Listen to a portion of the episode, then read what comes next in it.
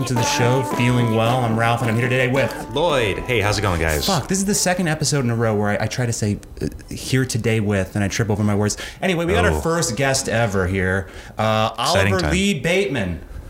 What's up? Oliver, welcome. Great to have you. Welcome. Glad glad to be here. Yes. So Oliver is a, a big muscles man. He has big, beautiful muscles, but he also wears glasses and writes articles. Mm-hmm. Both of those. Imagine that. It's just it's just a beautiful convergence of of uh, of ideals from from different different sides. and and many of the articles are about similarly muscled men. I understand. Oliver, Yeah, is, this, yeah, is yeah. this is this true? It's accurate. I mean, the, the Atlantic asked me to, to write an article that was basically about the convergence of wearing glasses and being muscled. Remember that that's really what the article's about. So I want to ask you some specific stuff, but before that, I'm gonna immediately make you wait because just something that happened today that I just want to address on the pod before I forget. I want to offer a public apology to someone, if that's all right. It's fine with me. And maybe Everybody- Yeah, maybe you and Lloyd can weigh in to say how wrong I was or not. So, so yesterday I tweeted something that I've since deleted. I tweeted, so apparently I need quote two letters of references to certify my good character end quote to buy a gun in New Cuck City. So who likes to write? So I tweeted that. And what I presume is that if you know me, you know that the joke there, first of all, you know that it's a joke. And you know that the joke is like, I made it really sound like I was looking into buying a gun. Uh-huh. Which like kind of reflects funnily on my persona. Sure. Like the joke is like I'm ironically making it seem like I'm an authentically unhinged person Uh-huh, who like might in- do something Increasing horrible. desperation and kind Yes. of building towards this crescendo Yes. and Oliver, yeah. you get that? You get that. Oh, I, I- I do. I do. These things happen. Yeah. so, but people got mad at you. Well, I got a text from one person, a friend of mine, Hmm. And she said, um, "Ralph, why are you trying to buy a gun?" She she Oh, she texted me, and I was trolling a little bit. I said, "What's wrong with guns?" Oh. and she said, "I just want to know why. That's all." And I said, "It was a joke tweet." And she said, "Ralph, I have to know that you're not going to buy a gun. Plus, I don't get what's funny." And then I said, "I'm not buying a gun." I tried to explain the joke, and this makes me sad because I. I like to think that my friends don't think that I'm like actually insane and capable of murdering people. I mean, you know, I, we talked about this last week, you know, Uh-huh. because you do have these moments when you kind of just feel this deep, unsettling rage. But that is that is why we have waiting periods, I suppose. You know, so that that simmering rage can Wait, kind so you don't think I would actually ever? I don't think. I, I think why you'd, you say that? I think you'd punch someone. I think you'd like, you know, start a confrontation in the street if somebody pissed you off. But I don't think you know that you'd do like a premeditated Well, why'd you mention Murder. the waiting period thing? because you know you I can't never in a million years buy a gun. like you can't you can't like get mad, go to a gun store, buy a gun, and then act on that immediately. You know, you can't just kind of in a in a mist know, of rage do that. I wouldn't endeavor to do that in the first place. I would never Well- even want to do that. So you're not even convinced. No, no, I, I like. Hey, you're you're you're taking that out of context, Ralph. I'm just saying. How you should have responded to me was like, "No, Ralph, I know you're just kidding. Obviously, you would never even consider buying a gun." But your response was, "Look, waiting periods exist for a reason." I think I think you your best self. You know, your your baseline On self. my worst day, I would never even consider buying a gun. Well, uh, sure, sure, my but, but who can say I where really the depths of to- rage can bring us? I really have to reevaluate not- my life. I'm not saying one thing or the other, Ralph. I Well, anyway, I followed up today. I have like a uh, like a, a a toy gun that's like a leftover prop from a movie I made, and I just texted her a picture of me holding that oh, gun. oh, oh my god. But then I said, "I'm joking, I'm joking," and then she said, "Do I really have to explain to you why this isn't funny?" And I said, "I'm sorry, I'm sorry." And then she said. I'll always remember this. She said, "Please, I beg you, stop it." so you know your posts are good when the feedback is a, a, 100% earnest. Oh. Please, I beg you, beg stop it. oh. But I mean, come on. And also, like, I've hung out with her before, and you know, she, you know, I make jokes about 9/11, and she tries to like sneak in these little things, like, hey, you know, I really think you should go to the World Trade Center Museum. I was like, oh, I, I guess I could. I've never been. I'm like, why? And she was like, well, I just feel like it would really make you appreciate the gravity. It's like, I know 9/11 was bad. I know better. That's why it's funny to me. And let me ask you this. Let me ask you this. Would an at-risk person start a podcast? I don't- I don't think so. Not a red Podcasters are some of the most well-adjusted people in yes, the world. we're we are you know just enjoying this time together. Yeah. anyway, I'm sorry to have alarmed you, uh, Carol, but everyone agrees that I'm perfectly normal and that I, I'm a, a- a- just I'm having a normal one. Anyway, what do you think, Oliver? Is this is this fine? I, I think that uh, Ralph, Ralph, I, I'd like to prescribe six or seven more viewings of Nanette for you so that you stop making jokes. Okay, because that's out. That's not cool. You got to do the work. I got to I got some growing to do for sure. Yeah. Yeah, it's a growth moment. Do better. So, Oliver, uh, you and I met under uh, fairly unusual circumstances. I met you technically in Vienna, but we spent the majority of our time in Bratislava, Slovakia, and then later Cannes. Um, I don't want to divulge too much about my place of work yet on the podcast, though I know it fascinates you. But in short, Oliver was uh, traveling with me and the company I work for to potentially write something about my boss involving uh, stem cell science and whatnot. But um, anyway, we wound up on a yacht with uh, Lindsay Lohan. Yep, that's right. It's a big deal. Big Ye- time. Yeah, yeah, yeah. Because like my boss is kind of this, um, you know, this this socialite, I guess, and one of his rich friends. We went on the yacht, and I was supposed to take pictures, and I was just kind of sitting, not doing my job at a table. And I think for that reason, and because I was relatively young, Lindsay Lohan falsely presumed that I must have been an important person because she came up and said hello to me. Oh. She walked up to me and extended her hand and said, "Hi, I'm Lindsay," and I was like, "Oh, hello," you know. Oh, know. my goodness. And then that's when I got my. That's when I peaked on Instagram and got my selfie. But uh, That's right, a selfie. Yeah, I mean, you, you were the tallest man on the boat at that time. thank you, thank you for that compliment. Yeah, anytime. So, where to begin with you, Oliver? Did you meet Lindsay, Oliver? Did you? uh I was there. She sat across from me. We, there wasn't much to say. Okay. Uh, she smoked a cigarette. Cool. Uh, he's being modest. Oliver and I both fucked her, actually. ran, a, ran a train, as you might say. so the last time I saw you was at a uh, magazine launch party here in New York. Media gathering, a millennial media gathering. That's right. That's right. For Mel Magazine. Are you still involved with Mel? Yeah, yeah. I haven't done a piece for them in about a month, but that's my own fault. Uh, they're they're actually wanting the content, and I've just fallen behind due to my very boring day job. But yes, very much involved with them. I'm actually a contributing editor with them now, rather than a contributing writer. But I have no idea what the distinction is. I have to say, you, you tried to describe it to me at the time. I don't quite get what the theme of Mel is. You described it to me as a penis themed magazine, and when I was there, there was like a lot of penis shaped paraphernalia, and I w- I wasn't sure what to make of it, but We were doing balloon art and the the phallus uh, balloon art that night. You know, you were you were there. I was there. Lots of people trying to get work with this company. Sure. There, it was it was unusual to say the least. Uh, there was a lot of pizza there and uh, some alcohol. I don't know if it was good or bad. You you could comment on that. well, I remember I got to meet your colleague um, who had written, who had recently written an article about jelqing, Yes. or whatever you would call attaching weights to your penis in order to elongate Yeah, yeah, it. that guy, that that guy, and he did it. He is a participatory uh, journalist. So he, And he told me that he got like half a centimeter off it, that it actually worked.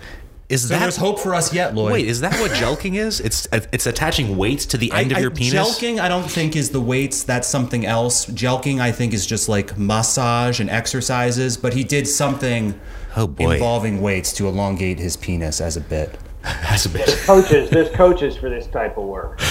yes, yes. Uh, and, and regained a, a bit of width, length, but not girth. It doesn't. You can't increase girth without implants. Oh boy. yeah, and Injections. That's, yeah, and that's a whole. I, I, I would imagine that you don't want to mess around with the plumbing down there. Ooh. no, no, not if you. I guess it depends on what you're going to use it for, but probably not. Yeah, yeah. So anyway, Sure. Yeah. Go ahead. Sure, I was just going to say, just as, as a starting point, I may be misremembering this, and I'm not trying to blow up your spot, but the last time we hung out, I seem to remember you were trying to sell me on using steroids. Is that correct? Oh yeah, yeah. I want to get everybody on those, but you know, really, yeah, you're a fairly tall guy. You're really, you're really not doing yourself uh, justice by not being on those. I- Very true. You know, as as many other folks, including uh, you know the, the person you met who was seven feet tall, uh, can tell you they're a big help. Uh, you know, he's a longtime practitioner. Really helped his height. Uh, helped fill him out. You know. Well, what, what, what's what's your stance? What's your stance on steroids in general? And are steroids synonymous with human growth hormone? That's another one of those. No, no, two different two different chemicals. Uh, one uh, one simulates uh, like androgenic, uh, you know, produces uh, you know raises testosterone levels. The other uh, the other simulates like a you know hormone that is supposed to thicken bone, lengthen bone, etc. Uh, both seem to have the consequence of uh, raising cholesterol, raising blood pressure slightly. But if you're once you, once you've taken to the needle, you don't. Uh, I don't think you're too concerned about that stuff anymore. Uh, it works wonders, in, in, especially in combination. The two things work wonders. Um, and there's other like accessory drugs that you can throw in there, and people do. Uh, you know, asthma inhalers, these sorts of things. So, where, So- where do you stand on all this personally? Oh, I'd never use them, not in a million years. I've always, you know, I want to live to a ripe old age. That's the big joke about all of this. Like, I cover all these people, I, I lift alongside them, uh, but I wouldn't touch that stuff in a million years. I mean, it's like to like to reach 80 or 90 and see how this all turns out. With the Is it true it shrinks your balls? Uh, yes, supposedly so. I mean, it doesn't shrink the other thing, but it does shrink those. So that can actually, uh, I mean, if you read Juiced by Jose Canseco, you, you learn that that's not a bad thing because it enhances the size of the other thing. Oh boy. So what what what kind of turnaround are we talking? Like when you start using steroids, like how quickly do you start seeing results? It Depends on how big you are to begin with, what your diet's like, what your exercise is like. I mean, what they really allow you to do. I mean, what what the additional secretion of like, or the artificial secretion of testosterone allows you to do is train more often. Yeah, that's the thing. It doesn't. I think it's a common misconception. People assume that the steroids themselves bulk you up, but they really just kind of give you, I guess, the wherewithal to work out a lot, right? They puff, and most of them, most of them will puff you up a little bit too. A lot of a lot of notorious steroid users, that, despite how cut they might appear, have very puffy faces, often like double and triple chins, even. Uh, they're, they're mainly just a way to, to increase the recovery phase. Growth Right, hormone, as, as you've seen in your everyday uh, work, Ralph, uh, can can actually improve your appearance uh, without uh, much exercise. And, and you know that's that's what I assume folks like Jeff Bezos, J.K. Simmons of uh, Oz fame, and Dr. Dre are using. Oh, you think Bezos is juicing? Oh yeah, yeah, he's, he's clearly. Jews. I mean, look look at. I mean, man's like man How has can you elbows tell? the size of people's knuckles, and then uh, suddenly you in his late fifties he has a gross, or his mid fifties or whatever, he has a growth spurt. So Oh. I, I mean, yeah, it's kind of unusual. So you think the hands are a tell? Oh yeah, yeah, joint size, joint size, uh, the size of the person when they were like 30 is a tell. I mean, look at Hugh Jackman at age 28 and Hugh Jackman at age 45 or 50. It's day and night. So No. how, how widespread do you think steroids are with like celebrities and shit? Uh, depending on the role, I think it's uh, I think it's unavoidable nowadays. I don't think you can do one of those. I know you love the MCU. Uh, I know DCU. Uh, those are two of your favorites. Yeah. For whatever reason, you know, we, we want the uh, we want the explosions to be CGI, but we want the muscles to be steroid induced. So, uh, you know, I guess That's probably gonna change though with like the fucking the shit they use for like de aging technology. They're probably just gonna like kind of like reconfabulate people's bodies wholesale in movies with technology eventually. Yeah. Ooh. I mean, uh, the actors would prefer that to the point where I guess they're retired and they don't have to act or get paid anymore. Or even be alive. Yeah, yeah, I don't need them. No, wait, I mean, wanna go want- back I wanna for a get Ron second. Reagan back in the movies. You know, get him in there. John Wayne, all the good ones. You know, I don't, I don't need to see these new ones. I want to see CGI Uncanny Valley Ronald Reagan suck off John Wayne. Yes, yeah, that's just a film. It's an art film. Uh, Lloyd, you had a question? Wait, so were you saying that I, I had no idea about this? Were you saying that anabolic steroids make you taller? Is that what you said? They, they, they have no impact on that whatsoever. Growth hormone, however, can increase, increase your glove size, your hat size. your shoe size.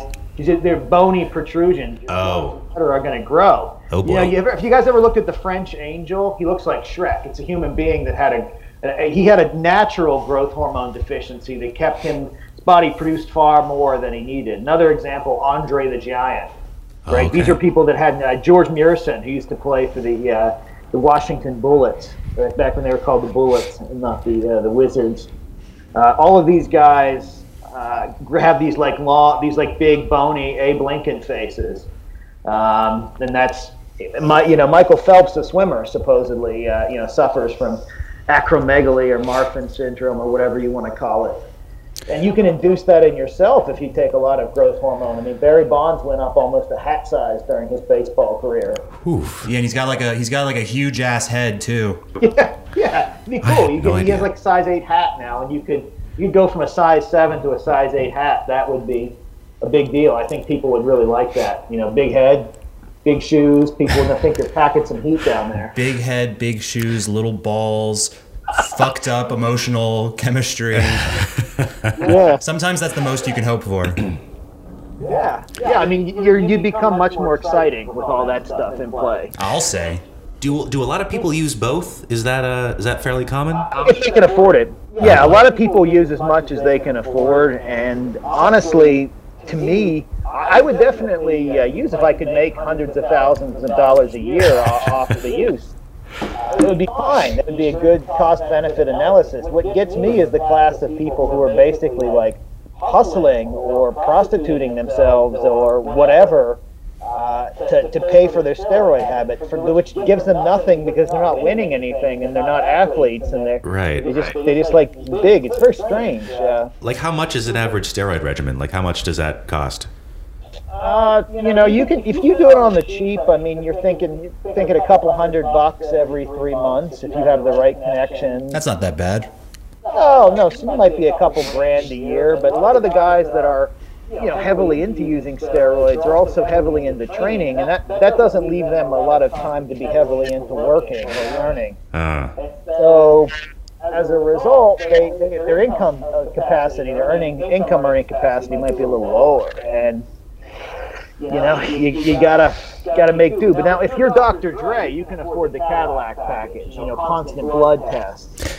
Uh, Yeah, Dr. Dre is definitely looking like looking like an action figure these days. He's definitely He's definitely done a great job. I mean, I don't know. He doesn't do anything with it. It's not like he's in films or anything, but he's really turned it around. He used to be kind of chubby. He was in those big Oh yes. uh, tents, you know, that had those those real '90s, '80s, late '80s, early '90s fonts on them. Uh, but now he's he's always in tight, uh, tight long sleeve shirts. No, yeah, he used to have he used to have what I call uh, middle school chub for a long time, but he's he's remade himself as uh, an uncanny valley muscles man.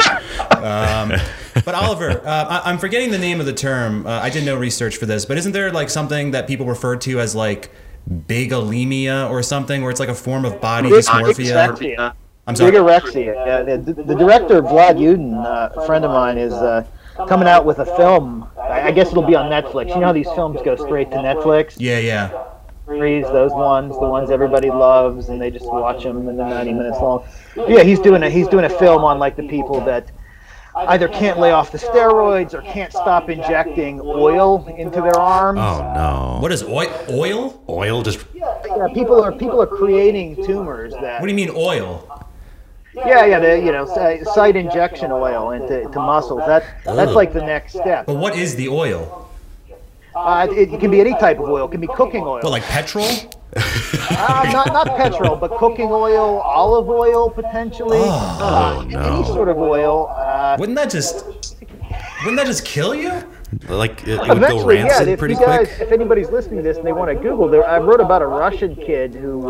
Uh, I didn't write about this part of it. I, he was still inflating himself when it happened, but they had to uh, they had to slice out the muscly tumors that, that resulted from the uh, these injections to save his life recently. Jesus Uh, Christ. yeah, they called him the Russian Popeye. So if you Google that, um, you'll see the uh, surgery to remove his fake muscles. Because again, they don't make you any stronger. They just make sure that you're going to be a, like a back page that feature. you just look bigger in a cartoonish fashion. And to be clear, just uh, just to restate it, so bigorexia basically the same principle as any other form of body dysmorphia. Someone who is never content, no matter how thin they are. This is just someone who is who who cannot be muscular enough.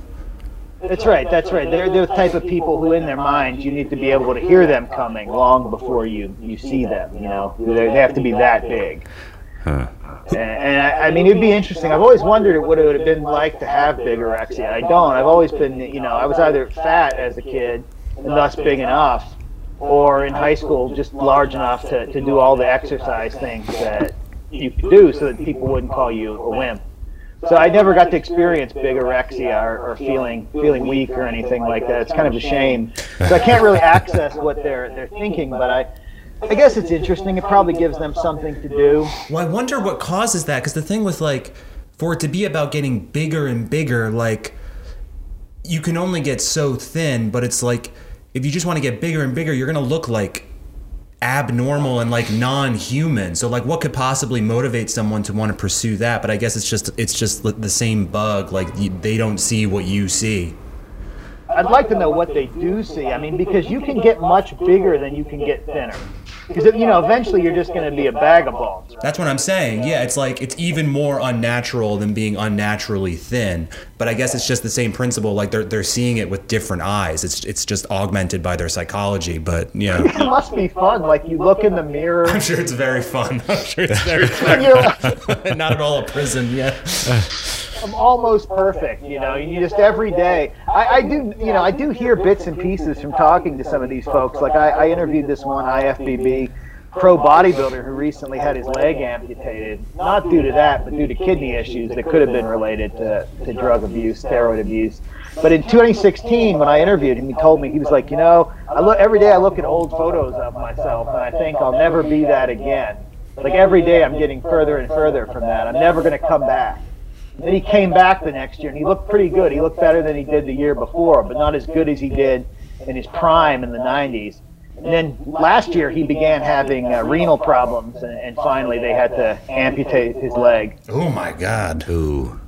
So he's never going to look the same. And Well, he's I- I gonna be he's gonna be down one leg, but yeah. Yeah, yeah, he's, he's he's already down one leg. It's gone, you know. So he's running a GoFundMe or someone's running it for him. Uh, that, that's a big way to raise money for healthcare in the country. Sure. You know, you GoFundMe some stuff, you know. Uh, but yeah, I, I wonder what he thinks every day. Like, like because you're going to hit a point. That this guy explained to me. He hit a point like in 1997 or 98 where he looked as good as anyone he's ever seen in his whole life. Okay, what does good mean here? I don't know. Just just in terms of bodybuilding judging standards. Sure, okay. he. So he looked as good as anyone he believed has ever looked, but he still didn't win the Mr. Olympia. He never defeated Ronnie Coleman. A lot of people thought he should have, but he never did. But you know, in his mind, he looked as good as anyone who ever lived. How interesting that must be to think that for a brief period of time, you looked as good as anyone who ever. You're a god. You're a god. Yeah, you've uh, you've ascended, but also to be a god and know that within weeks or months your godhood can be taken from you. Mm, Oliver, this is exactly how I feel every time I record this podcast. I pick up the mic, I put on the cans, and I think I'm a, f- I'm a fucking god. I'm a, I'm a, I'm a d- divine supreme being on Earth. You know, and and it's a big come down every time I, I close out the audition file. But you know, You peak, you know, in Yeah. that moment. You're in the zone. I can feel that. I feel like I'm I'm like I'm a I'm like I exist outside of history, you know. I'm like Dr. Manhattan standing on the surface of the sun. You know, I I, I really I'm like it's wild that no one else Oh, can boy. recognize that I contain more power than anyone else in the universe. I am I am beyond a king. I am a podcast god. I am a I'm a fucking and I just marvel at myself. I'm a god. I'm a god. I think you're- I think you're accessing the mindset of this. Yeah, I think I'm tap. I tap into something eternal and supreme and bright and blinding, and and I and I I I I, I, I understand that man, you know, and how I think that man feels is that you know he looks down at his one legs and he thinks, and, he, and this is what he thinks. I'm going to tell you, as someone who feels a kinship with him, uh, I think he thinks it was worth it. I think he does. Yeah. I honestly Oh no. most of these oh. guys for, for five minutes to, to be for five minutes to be stronger than all of the army. King for a day. King for Yeah. a day is worth being a, a peg leg for the rest of your Now- life. now Take wait. it from me. Oliver, so to so to clarify, Mr. Universe, it's not it's not like a strength competition. It's just like looking. It's a the pageant. best? It's, a pageant. Yeah. Pageant. Uh, back in the day, Mr. America, which was an, one of the original of these competitions in the U.S., although there were earlier ones that were just sort of one-offs. But Mr. America, which was sponsored by the AAU, you know, the thing that still sponsors, you know, does youth basketball and all these sorts of things, the Amateur Athletic Union would sponsor Mr. America, and the guys would have to compete in weightlifting, some kind of like powerlifting by 40 standards, and then then actual muscle flexing. Oh boy. But by the 1950s, it was clear that the people only wanted to see, they were coming for the flexing. The largely male, almost 100% male viewing audience was coming for the flexing, not coming for the clean and jerk, you know, not coming for the overhead press. And so, you know, when Joe Weider broke away and started the Mr. Olympia under his uh, International Federation of Bodybuilding, uh, aegis, the thing was we're going to just do the pageants. We're not going to have any more weights. We're not going to have any more powerlifting. We're just going to judge them on their body. It's how how close do they approximate that Herculean ideal? Uh, I, I given that that like no one alive when those like old myths were being created could have probably conceived of what they look like. That's that's ironic and actually true. Yeah, because it's like no one had like like that much access to like protein or whatever, and so it's like yes, it is actually true that people are bigger than they've ever been. I guess. It's like yeah, I mean, in such a way that you know, you, you people had seen ripped bodies in the you know the, the good old days, uh, the Greek and Roman days. I mean, people did exercise or had, to, or mainly just did work in ways that were forced to, they sort of train them up in ways you could. But to see, have like yeah, to have like a cosmetically precise muscular body is an extremely recent phenomenon. yeah, to be to be cut and like have that kind of muscle definition and not Yeah, have yeah. the the requisite layer of fat and you know Well, I was just- the I ideal was- male body. I was just. I was just being you know engaging in a little literary color. You know, you don't have to. I'm sorry, Everyone doesn't Ralph. have to fact check me, but uh, Oh, yes, that is true. Well, my only knowledge of this comes from the great documentary "Pumping Iron," which introduced uh, the world to uh, Arnold Schwarzenegger, in which he describes, you know, not only that uh, he viewed his body basically as a canvas. I'm going to enlarge this muscle and that, but of course, famously talking about how exercising felt like coming and that he was coming all the time, coming all day. Oh yeah, yeah, a heavily scripted documentary uh, as the, the the like director's cut and all the retrospectives. I think all the best ones are. Yeah, yeah, and uh, but I but I, and I think actually the fact that it was cut the way that it was, even if like the rivalries and battles and so on that you see in there weren't actually how they played out. Uh, I think it still captured the spirit of bodybuilding much more than just literally filming now. I think it captured the spirit Yes. of that weirdness. The ecstatic truth of it, yeah. We ate that up. You I know, mean, it's a great movie. yeah. Have you ever seen I it, mean, Lloyd? Arnold I. Schwarzenegger is very charismatic. It's probably his best role ever. Oh, he's a fucking star, dude. I love him in that movie. he, he never reaches that level of charisma ever again. A master troll. You know what I found out this week? Apparently, last year, a movie that I assume went nowhere came out. I think about the founding of I don't I, I don't know what it was, but it's like about these two guys who are I don't know, devising something like they want. It, was something about like them innovating something to do with bodybuilding. And Arnold Schwarzenegger is like a supporting character. Like the someone plays Arnold Schwarzenegger, and they have this like huge random actor who looks a lot like him, but not quite doing the voice and being in it. I was looking at clips on YouTube. I think it might be called Bigger is the name of this like completely ignored movie, but it is fucking uncanny as fuck. This guy playing Arnold Schwarzenegger, it is so weird and bad and wrong. But um, when you when you pump, to use their word, is it comparable to coming to ejaculating, as Arnold says? No, no, absolutely not. Come on, Not, not in the least. never. Maybe you're not No, breathing no. hard enough. I, I can tell you what it, it is. It is comparable to. I, I used to unload pallets from the back of trucks, and uh, finishing up a workout is like finishing up unloading the, the pallets from the back of the truck. so just pain.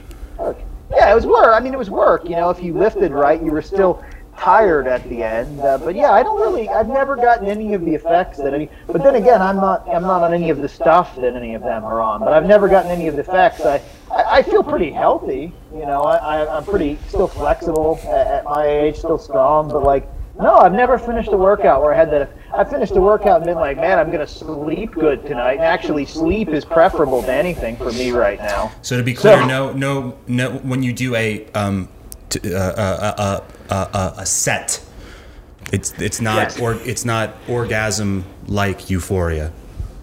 No, no, I, I, I don't. I don't think I have enough of an ego either. I, I, if I was more attracted to myself rather than like That's probably a big part of it. like that, It's I, probably like Arnold getting turned on by himself is part Yes. of where that's coming from. Yeah, for sure. I think for all of them, I think they would all love to ideally. I mean, regardless, their sexuality is irrelevant. I think they're just. It's just a kind of.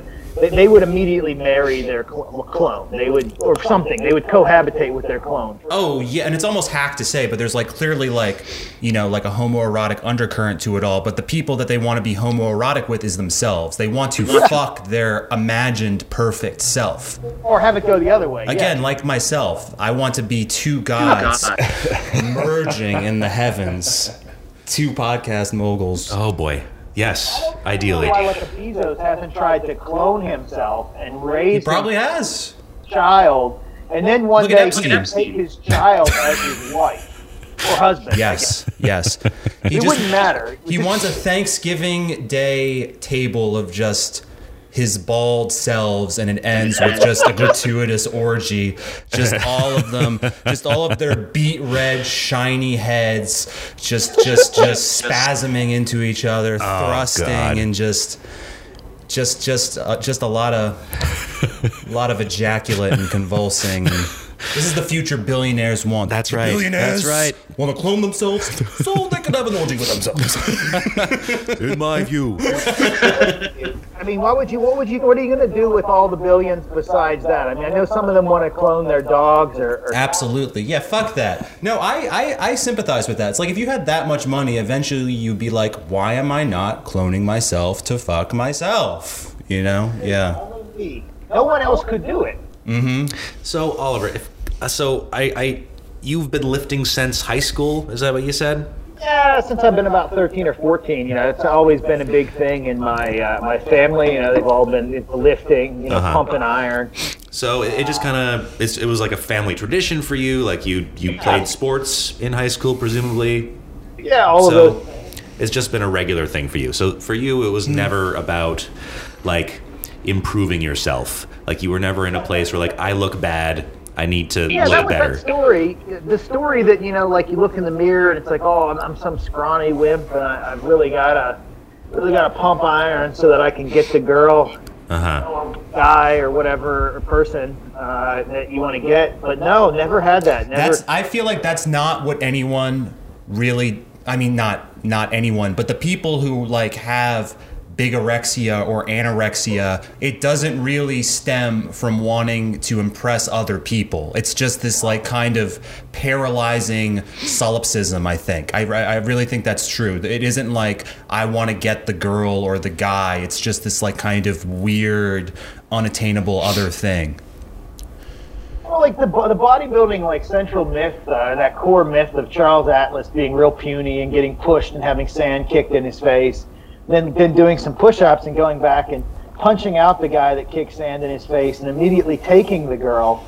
That's very strange. I don't know that that's even happened in like the pre-Me Too era. I don't think that that was occurring all that much. You know, where you you furiously worked out for six months, came and simply beat a man down in front of the person he's dating, mm-hmm. and just took that person as your property. I'm not sure. Well, I have I have done that. I have done that, but it's true. I would say it's uncommon. Yeah. very very uncommon outside of like you know Genghis Khan times or something. Or or or godlike podcast moguls. Yeah, I would say so. Yeah. you just take what you want. You know, the Patreon money rolls in. Oh. That's right. so, who's the most gruesomely roided out person you've known personally? but I've met personally. Feel free to say their full name and address. It's it's cool. I met, I've met I've met Ronnie Coleman, uh, but I've met Who's him. that?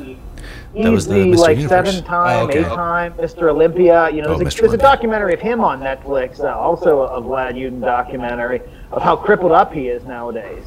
Because you know he lifted real heavy. You know, we were like, we don't know if the bodybuilders lift heavy or not. Well, he did. You know, he lifted heavy with no off days. Uh, you know, way too much volume, way too many reps. Uh, what was he like in person? Paint a he was a picture. Wheelchair. Uh, he was still, he had the big bulbous veins coming out of shrunken arms. Uh, skin flaps were hanging. Uh, he was in a wheelchair. He still had visible abs and was wearing a tank top. So he was hot, in other words. Yeah, of course. I mean, he was close to perfection. You, might say. you know, just a, He was that Herculean ideal, yeah, shriveled and unable to use his legs. Yeah. yeah, yeah. He had God. he had very like they, they were almost like like they'd once been the largest legs in the history of bodybuilding, or you know, on that stage. But now they were they were shriveled up into almost like pipe cleaners that he had to walk on. He he can walk with the two. Uh, you know, there's two things they put on in front, and they, they, they you know they throw that out in front of themselves, and they kind of like go from side to side. He can walk like that. Oh, Jesus, that's so are bleak. very, yeah. Yeah, hate yeah. This was about once that. the world's most perfectly developed man, like eight years. Folks, ago. that's what it takes. Yep. Sometimes you have to destroy yourself to touch greatness. All Oh, Yeah, right? You gotta get your. I started this podcast from a very dark place, you know, but I thought, you know what? I'll be the martyr the world needs. I will I will destroy myself to deliver premium content to 18 people with this podcast. I accept that. I accept that on my shoulders. Someone has to make the fucking sacrifice just to give people a glimpse of what human beings are capable of. Just to give people a glimpse of greatness. What did you say? You wanted to scatter yourself across the surface of the Yes, world? Yes, I want to become just energy that is scattered across the surface of the matrix. Yes, thank Ah. you very much, Lloyd. That was a part of my manifesto on the first Oh. episode.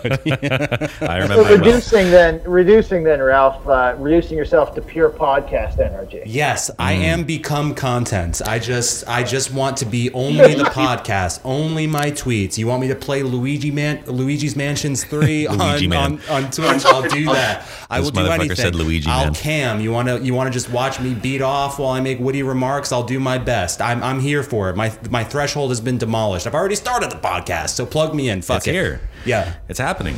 Yes. If you could get that energy to a state where it could simultaneously advertise me on these and be on Twitch and be camming, Mm-hmm. then then you would you would have achieved it. I mean, if, if your physical body could be gone at that point, you wouldn't need it. Your body, Fuck, fuck my physical body. it's worthless. You know. Fuck it. Fuck it.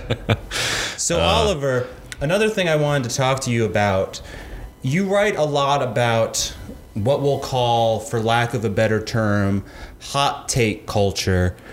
By which I mean, we, we all know what it is, be it uh, a random moron on Twitter or a moron who's for some reason paid to write for a magazine. It's basically like the seeming one upmanship of, of trying to come up with the most, I suppose you would say, controversial perspective on a subject or the most novel or, or what have you, you know. It's like, uh, how, how would you describe it, Lloyd? Well, just like, give me a nutshell, like like you just grab like Jessica Valenti, right? And you like you know you you get her you get her coffeed up, and then she goes out and sits in front of a keyboard and produces how Hillary Clinton is better for women than Bernie Sanders. Boom, it's out there, and everyone reacts to it. Mm-hmm. It- It's not a true take, it's not a perfect take, but it's getting us there. Sure, but that's at least a take that has like an ideological motivation.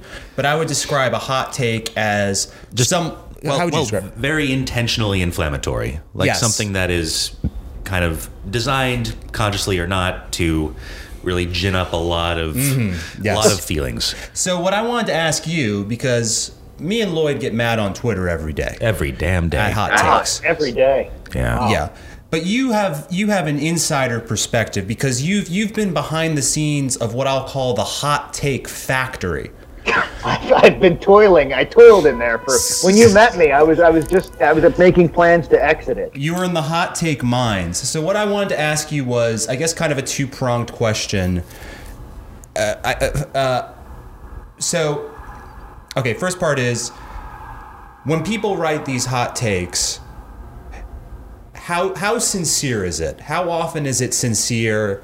How cynical is it? Maybe what what's the deal there? What's the ratio? I think it depends on the writer. I I know some writers, and I, in fact, I you know message back and forth with them, feeding them ideas or, or assisting them, you might say. But have you known people who are just like completely cynically, just completely detached, trying to like comprise a take that is hot for the sake of being hot. Well, yes. You have. Oh yeah, there's there's many, many. Just Google some some legendary hot takes, like you know, uh, it's great that Miss Piggy left Kermit the Frog. So you're telling me the person who wrote that wasn't wasn't operating from a sincere place? well, when they have six other hot takes coming out that week uh, with different, uh, you know, different outlets, uh, and just and they're talking to you about different hot takes that you know we can sort of gin up. Probably not. I, I would say probably not. See, like I can. He, here's the thing. Like I can appreciate the joys of like being a contrarian, but to like completely perjure yourself and just like not give a shit, just like like. Especially if you're like a journalist, like, you know, your name is attached to this article, but it's like, fuck it, I'm just gonna say the most inflammatory thing I can say, not even because I think it's funny, but because I want to attract a maximum amount of eyeballs to it. I can't imagine being that kind of person. Oh yeah, yeah. Well, I mean, you, you just think about it, Ralph. You got to put yourself in the right mindset where you can go on and say, like, you know, why Zero Dark Thirty is a better movie than Wings of Desire. I fucking hate Zero Dark 30. It doesn't matter. A woman directed it, Ralph. That's my hot take. You're set. Check and Damn it! I've been checkmated again. and I'm canceling Wim Wenders. He's canceled. Sorry. But that's what it is. The portrayal of sex work in Paris, Texas is abominable. Yeah, I mean that's a very problematic movie. Uh, that that and, you know, like he's trying to save The her. age gap between Stanton and the woman, ugh. Oh, and that speech he gives, that's total mansplaining. I can't even. I have another question. Have you ever written a hot take in bad faith? Such as that. I, I've gotten close to it. I, I wrote one piece for Teen Vogue uh, about how old TV shows are problematic, and I tried to slip a real take in the back door. You know, so you're trying to smuggle a real take into a cynical, uh, Yes. paper thin uh, hot take. That's right. It took a year to publish this. It's a thousand words. It went back and forth in edits for a year. A year for one article on Teen Vogue? That's right, for 150 bucks. Oliver, I'm Oh. beginning to think that Oh. uh, being a professional journalist is not a very lucrative or a rewarding profession. Sounds like a bad time. the outlets Toledo. that seem to get the most exposure pay the least. That's why everyone was clustered at that Mel party because they pay actual money for their features. right, a novel idea, yeah. Company money, you know, some script, uh, Amazon gift cards. $150? So you wanted to do this just for exposure?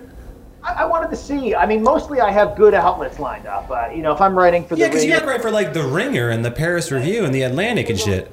The Paris Review doesn't pay well at all, but the Ringer pays really, really well. The Atlantic has started paying better, but they're still nowhere near what You the. hear that, Bill Simmons haters? Apparently it pays very well. I know that there was a fight over the union over there. I was I, indifferent to that because I'm a 1099 worker for them, but they're the best, one of the best paying and fairest uh, outlets. Well, there used to be Grantland, and that, that that does genuinely seem like a labor of love. That whole project over there. Yeah, yeah. I mean, it's got it's got backing from a bunch of different things. I think HBO backs it in some way. It can, you can't call it that. You can call it. It's, it's the successor to Grantland. It truly is. And I knew some of those people, so that's how I, I got into writing for them. But it's not technically the, the successor to Grantland because ESPN owns the Grantland archives and controls it because of the way that that arrangement was set up. Yeah, but it seems like the same spirit. The only thing I don't like about The Ringer is that, like, do you have to pretend that every TV show is good and warrants fucking 13 articles a yeah, week? I, I won't. I'm not going to be writing those uh, those things for them. I, I don't like the premium TV route. Well, I know you're not a TV writer. I'm just I'm just doing a general They seem to be. They seem to be. I think because of possibly because of the HBO. No, that's their bread and butter. I think is the TV shit. But yeah, people love TV summaries. I, I don't know why. I, I you know whether they're with the Onion AV Club and they're like AV Club big time. Yeah. Yeah, trying to inject politics into their Ducktales episode summaries. they are. Uh, like, wh- why would anyone read TV summaries? It's like the last thing I want to read. I just thought of a random question because you mentioned Ducktales. We're all gonna answer it. Uh, who's who's the animated character you've been the most sexually attracted to in your life? Who? Oh boy. I'll answer first while you guys think. Bluto and Drag. in the old uh, the old Fleischer cartoons. Bluto, uh, Popeye's nemesis, if, if, if, if memory serves. Is that right? it's unclear. The plot of that particular episode is very strange, but uh, you know it involves working out at a gym, and uh, for some reason that that's a key plot line. And it, it's only notable because my, my father pulled me aside to explain to me that every boy has these feelings about that character. Every single one. Everyone. I was gonna say I was gonna say my lifelong crush, uh, Bulma from Dragon Ball. Uh, many times as a middle schooler, beating off to the manga. But uh, what about you, Lloyd? Oh god, this is a tough one. Like I I did not have a lot of access to cartoons What? when I was growing up. Oh, on the beat farm. Yeah, as a boy. Yeah, that's right. um, so I was watching like Sesame Street, like Wishbone. Um, Lloyd's gonna pick something exceedingly tasteful. What would be the most tasteful animated character to be attracted well, to? I the one that came to mind, and the one that is probably not very objectionable, is like Kitty Pryde from the X Men Evolution series Not familiar. on Describe Cartoon her. Network. You know, like for a 16 year old boy, like she's also 16, and Sixteen is up there, Lloyd. you know, Again, all you had were crops. oh, Jesus Christ. Uh, um, yeah, what was that even? I. There was like She the there was like the walls. night elf right? from That's her- World of that's her Warcraft. She phases through walls. No, uh, she phases through walls. Is that the same X? Yes, that's, person? that's the one. Shadowcat is the like the That's the name. X Men name. I like the name. I, I like the name better than the person. I like the idea of a shadow cat. More like Shadow Shadow, Gash. Ooh, Ralph, please. You demean us all. Ralph, I want to know why you prefer Bulma to Chi Chi. Dude, get the fuck out of here. Everyone get the Chi-Chi. fuck out of here. Look, I like I like brunette launch. I like launch, but dude, Bulma every time. Chi Chi is a is a shrew and a prude. Bulma's a fucking freak, dog. She fucking shows her pussy to Master Roshi like that. You know, that's that's what I like. Is Bulma the, like the important to her blonde, quest, though, No, right? Bulma, Bulma, is the one with the blue hair. the blue hair? He He doesn't know Dragon Ball. Jesus, how does he not? Oh, Oliver, I inspired you to write an article about Dragon Ball. Can you speak to that? Oh yeah, yeah. That, that was at least a piece of. I gave him a take. You gave I, him a I take. I gifted him a take. Please It go was a on. good take. It was a good take on Goku's uh, unusual gender blindness. He's gender blind. He is. He's a gender neutral character. Because in the very beginning of Dragon Ball, and for those of you who don't know, Dragon Ball Z uh, is is is.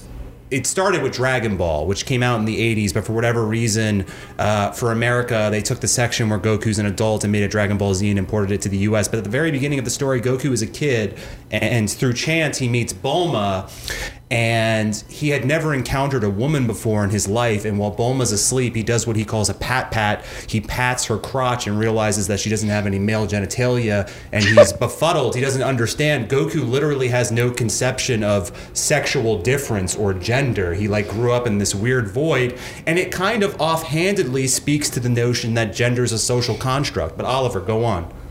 But but he never really does learn what it is. He doesn't. Clear, even with his, even with Chi Chi, she sort of just like takes him over. And it's such a rich text because Goku's mentor is Master Roshi, whose primary trait is that he's overwhelmingly horny, but Goku has not a shred of horniness in his body. He's the least horny character in fiction. So it's a really rich text. I mean, if you read the comics, in fact, uh, you know, Krillin. Krillin, Krillin reacts uh, to Ma- Master Roshi's uh, horn dog ways. Oh, Krillin's also horny. Yeah, he is. He's a bit of a creep. Uh, but And he ends up fucking Android 18, who is also hot, but not as hot as Bulma in her prime. and much more powerful than him, uh, apparently. Uh, No, yes, Android 18, I can confirm, is much more powerful than Krillin. Yeah. I don't think that Goku. Uh, I don't think that Goku ever corrects Master Roshi. He never. He never tells him to stop. But he also doesn't seem to know what he's doing. Well, no, he doesn't because Goku has no sexual knowledge, so he doesn't realize when Master Roshi is being a perv. I think. It, I think he's a good lesson type of character for all of us now. I mean, we're Goku is woke. Goku is woke. we're, we're in a lot of gender trouble right now. But he's already gone beyond uh, beyond any gender, or he maybe he's before any gender. But one way or the other, he's outside of it. Well, it's fucked up that he has such a poor understanding of social mores that it's like a joke in um, the early going that he like pats everyone on the crotch, like that is sexual assault. But like in his heart of hearts, he is he he he is woke by today's standards in his understanding of gender and sexuality. Yeah, yeah. I mean, he, he should have been taught, pulled aside, and taught about consent, of course, uh, probably via a hot take in the New York Times or something like that. But other than that, it's because it's coming from a place of uh, no understanding. Yes. You really can't say, you really can't hold it against him. He, he seems to know nothing, and I think that's that's a perfect, it's a blank slate. Well, if I had the seven magic Dragon Balls, I would wish to go back in time and and and, and school Goku on his uh, his his his his his more problematic tendencies. But Oliver, wh- Jeez, I really have to like come up to speed on Dragon Ball if I'm going to continue to participate in this You podcast. you need to see it Like this is a Look, you need to major see weakness. I am just sitting on the sidelines here. I got nothing. I'm sorry, Lloyd. Watch it. Oliver, let's think. Who would Lloyd be in the Dragon Ball universe? Oh boy. Someone responsible. Maybe, hmm, maybe Piccolo. Uh, he, but he's a he's a bad guy though. He's a bad Is guy. Piccolo a bad? No, he Piccolo's- becomes a good guy. Wait, He becomes one of the goodest of guys.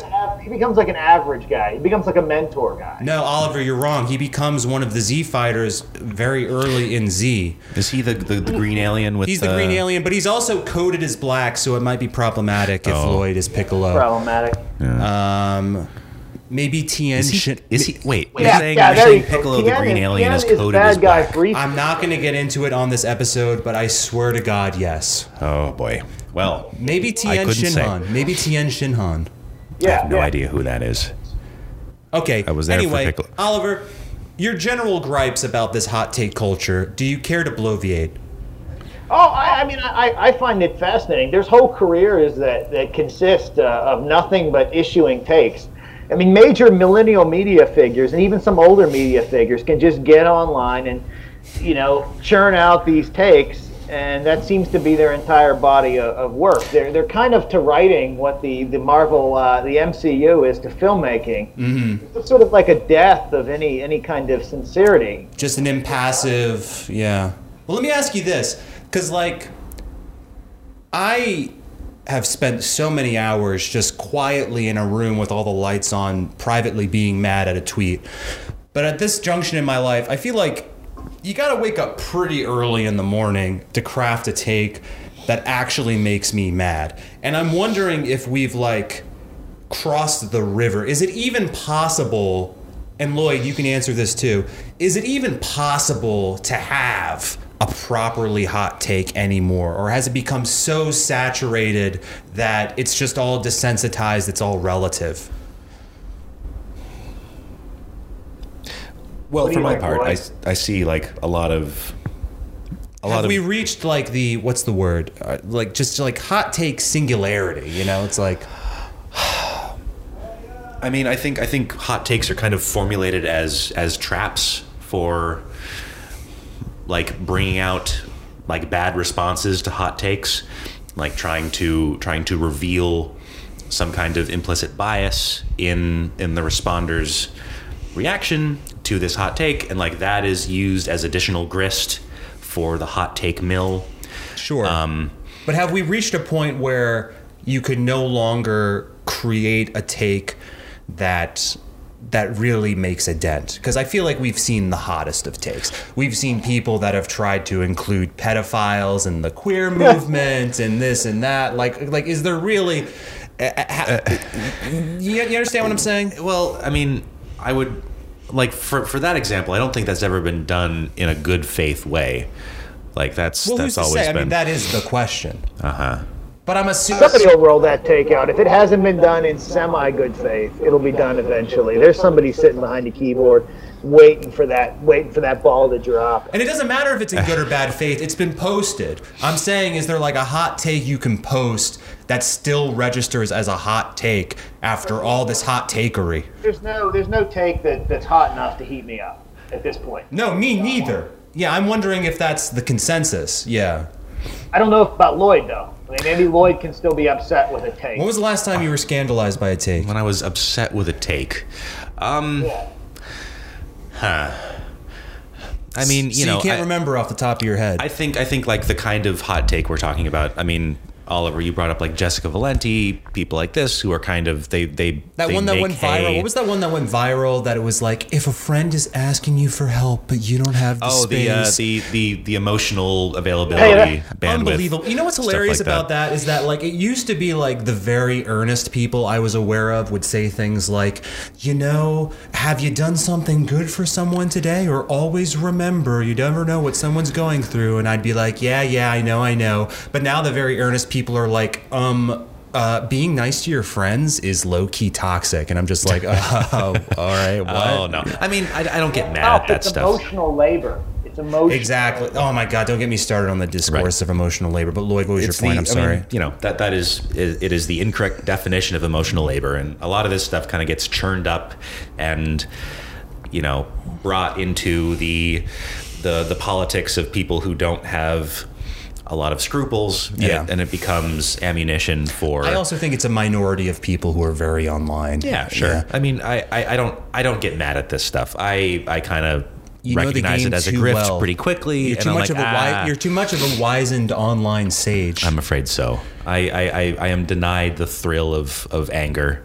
At uh, Denied even of the thrill I know, of anger. I know. I feel nothing. Oof, it's dark. God. it's dark. Let me tell you. If so I why could don't go we back, close this out with a game? a game. I want us to take turns, lightning round, trying to come up with hot takes. Who wants to go first? I got one. I got one. Everyone should sit down to pee except for people who ha- are not cis male. Like if you if you have had the procedures to pee standing up, you can do it. Everybody else needs to sit. Interesting. So like as an act of solidarity. Okay, mine mine is um uh only a mayo ass white boy would co-sign uh, uh, the politics of of of of of race mixing. Uh, only they would have the audacity to to expect a POC to race mix race mix with their colonizer ass.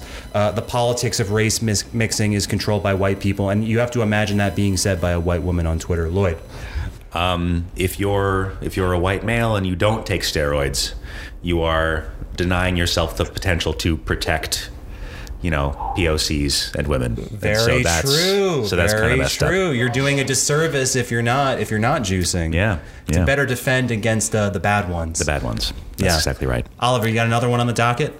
Oh yeah, yeah. I've got another one here. The the only way to show that you truly have no genital preference transphobia is to just only have sex with genitals that you are not attracted to, while pretending they are the ones that you like. Okay, okay.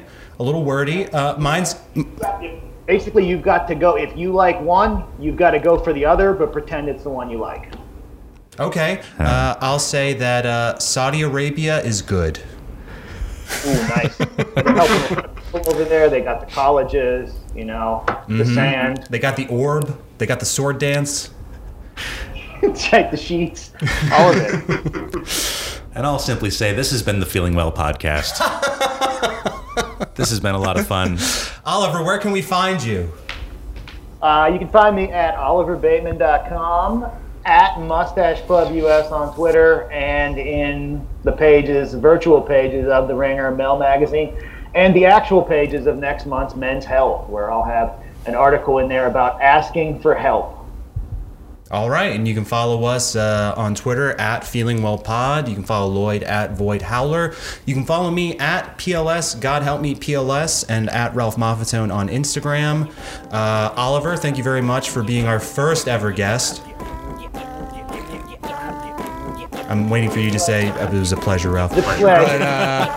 And, I'm sure uh, he had a great time. and uh, Lloyd, always a pleasure. Always a pleasure, Ralph. Bye, folks.